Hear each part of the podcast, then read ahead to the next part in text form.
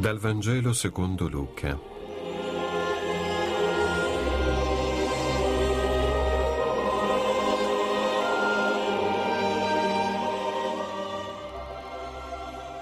Quando venne il tempo della loro purificazione secondo la legge di Mosè, Maria e Giuseppe portarono il bambino a Gerusalemme per offrirlo al Signore.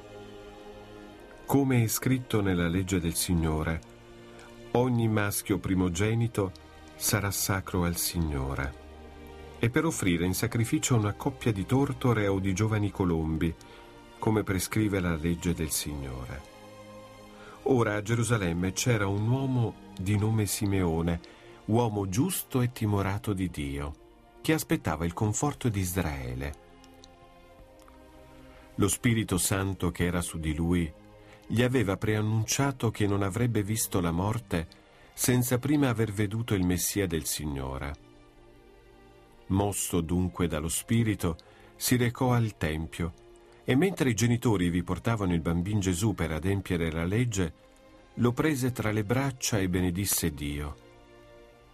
Ora lascia, o oh Signore, che il tuo servo vada in pace secondo la tua parola, perché i miei occhi han visto la tua salvezza, preparata da te davanti a tutti i popoli, luce per illuminare le genti e gloria del tuo popolo Israele.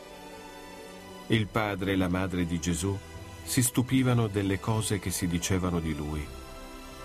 Simeone li benedisse e parlò a Maria sua madre.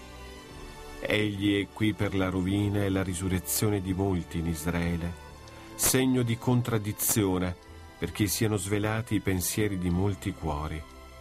E anche a te una spada trafiggerà l'anima. C'era anche una profetessa, Anna, figlia di Fanuele, della tribù di Aser. Era molto avanzata in età.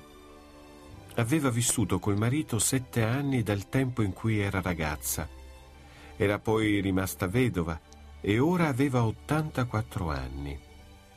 Non si allontanava mai dal Tempio, servendo Dio di notte e di giorno con digiuni e preghiere.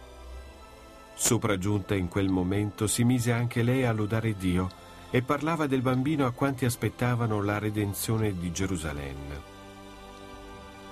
Quando ebbero tutto compiuto secondo la legge del Signore, fecero ritorno in Galilea, alla loro città di Nazareth. Il bambino cresceva e si fortificava, pieno di sapienza, e la grazia di Dio era sopra di lui.